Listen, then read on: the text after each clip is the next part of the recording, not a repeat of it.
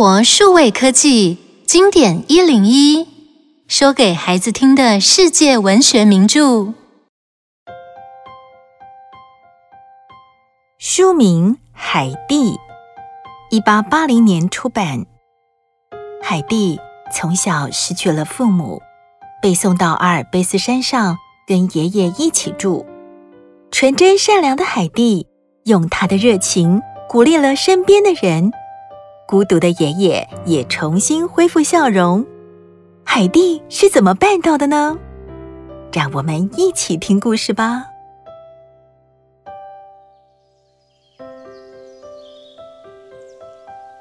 风和日丽的六月清晨，一个女人牵着五岁的小女孩，沿着山路往山上走。小女孩的脸红彤彤的，不停地流下汗珠。两个人来到半山腰的村子，村人亲切地向女子打招呼：“这里是她的故乡。”阿提呀，啊，她是你姐姐的女儿哦，那个孤儿对不对啊？是的，我把她交给她的爷爷。啊，什么啊？哎呦，你疯了吗？交给那个怪老头？阿提是小女孩海蒂的阿姨，她没办法照顾失去了父母的小女孩。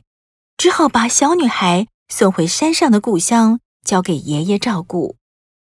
走着走着，他们终于到了山顶。山顶上的小木屋可以俯瞰整个山谷。一个老人正坐在椅子上，嘴里呢叼着烟斗。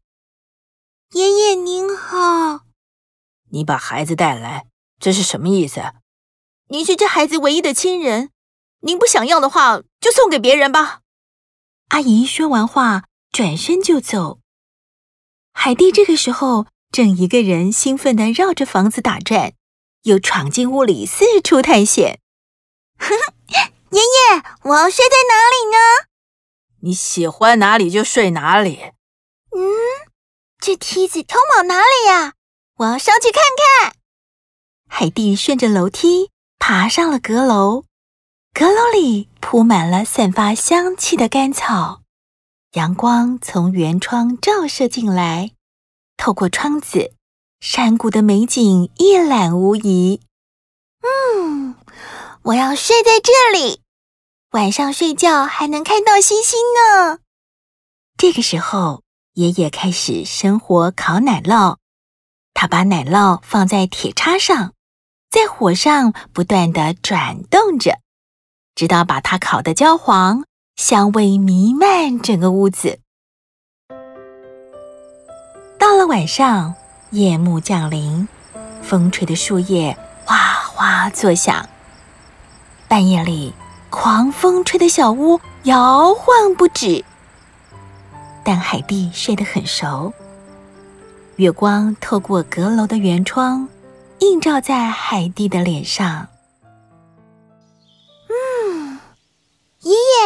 我的房间变成金黄色的，好温暖哦。那只是阳光吧。走啊，老爷爷。这个时候，牧羊少年彼得经过小木屋，和爷爷打招呼。他正要往更高的山上走去。好奇的海蒂也想去看看山上的牧场。他跟着彼得，两个人一路奔跑。天空蓝蓝的，草原上挂满晶莹的露珠，满山都是五颜六色的花朵，美丽极了。哈哈，好漂亮的花，我要采回去布置我的床。好了啦，别再采了啦，今天都采光的话，明天就没有了。哼，爷爷，你看我带了什么回来？山上的花又香又美。啊，嗯，花怎么都枯萎了？嗯，花只喜欢待在有阳光的地方。嗯，那我以后再也不摘花了。想看花，明天再去吧。海蒂的生活无忧无虑。一转眼，冬天到了，雪花漫天飞舞，门外的雪。越堆越高，连窗口也被封住了。爷爷，等雪停了，我可以去彼得家玩吗？好啊！耶，好棒啊！可是山路都被雪盖住了。放心，我有办法。四天后，雪停了，爷爷拉出一架雪橇，坐稳之后，他双脚一蹬，雪橇快速地往山下滑去。海蒂兴奋地大叫：“哇哦！”哈哈，雪橇一路滑到彼得家，彼得家的门窗已经破烂不堪，屋顶也摇摇欲坠。海蒂一进门，就看见弯着腰纺纱的老奶奶。奶奶您好，我早就想来了，可是雪一直下个不停。那么冷的天，真难得啊！奶奶，您看，那扇百叶窗坏了。孩子，我看不见，只能用耳朵听。一刮风啊，整个屋子会咯吱咯吱的响。哎呀，我老是担心房子会塌下来。我爷爷什么都能修，他一定愿意帮忙的。那天晚上，爷爷答应了海蒂的要求。整个冬天，只要天气晴朗，爷爷就会送海蒂下山探望彼得的奶奶。海蒂在屋里尽情的玩耍的时候，爷爷总是绕着屋子仔细检查。帮忙修理。时光飞逝，海蒂现在已经八岁了。这一天，村里的神父上山，他希望爷爷能够让海蒂去上学。爷爷毫不留情地拒绝他，神父只好垂头丧气地离开。第二天中午，海蒂的阿姨也来了。你来做什么？我要带海蒂走。您不让他去学校，也不让他去教堂，这些事我都听说了。城里有个小姐需要有人陪着读书，海蒂一定很适合。哼，海蒂在山上很快乐，她不会跟你去的。海蒂来，跟阿姨走。你的衣服放在哪里？嗯，我才不去。好了，别耍脾气。你整天跟羊待在一起。都快变成羊脑袋了！我不要。你到城里去，那边有漂亮的衣服，还有好吃的白面包，多好啊！有白面包啊！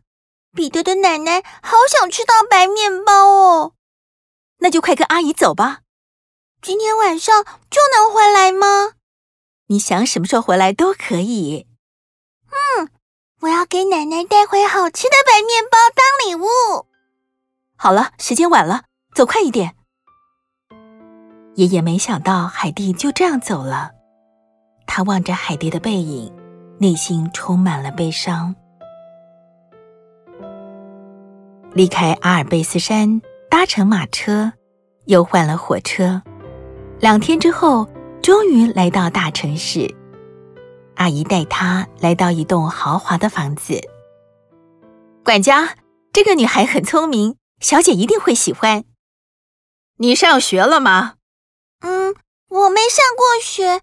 我要带白面包给奶奶吃。这孩子是傻子吗？啊，呃，他不傻，教了就会。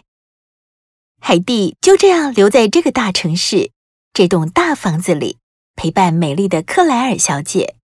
小姐很喜欢海蒂，两个人总是腻在一块儿。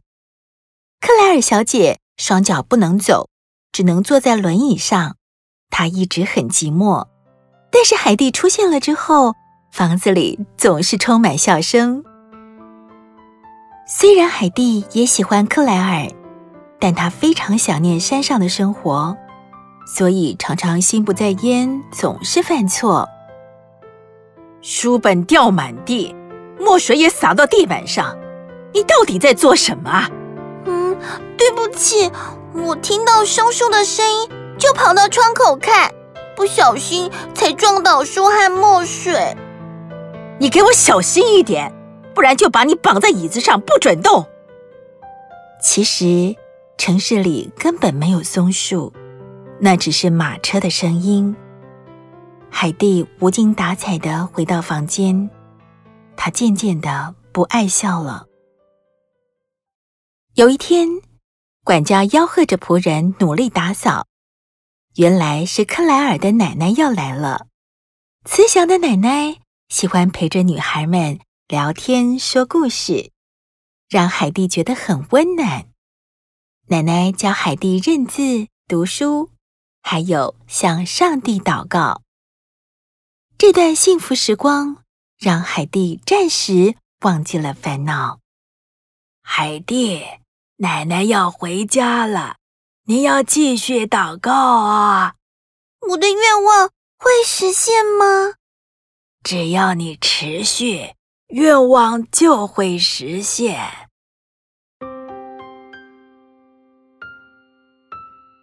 城里的生活分不清夏天还是冬天，窗户永远都关着。海蒂吃不下饭，她越来越瘦弱，精神也越来越差。海蒂，你不舒服吗？是不是害怕那个？什么啊？我偷偷听到仆人说家里闹鬼啊！真的吗？嗯，我不知道。他们在走廊上看见白影子。啊，白影子！离奇的事情不断发生。半夜时，走廊传来脚步声；清晨时，仆人发现锁好的大门莫名其妙的被打开，大家吓得不知所措。管家立刻写信请主人快回来。克莱尔的父亲常年待在国外，他接到信以后，担心克莱尔，所以马上抛下工作回家。为了找出真相，克莱尔的父亲找来了他的好朋友杜医生，要管家准备好两盏灯和两把枪。两个人守到凌晨一点。这个时候，传来有人轻轻拉动门栓的声音。声音很小很轻，他们握着枪冲到大门口。是谁？不准动！啊！海蒂，这怎么回事？嗯，我不知道。不要怕，孩子，现在已经没事了。原来海蒂得了严重的思乡病，她太想念山上的生活，山上的人，爷爷。彼得，彼得奶奶，海蒂是生病了，只有一种方法可以治疗她的梦游，就是赶快让她回家。海蒂刚来的时候活泼健康，现在生病了，脸色苍白，我们应该先治好她，再送她回家吧。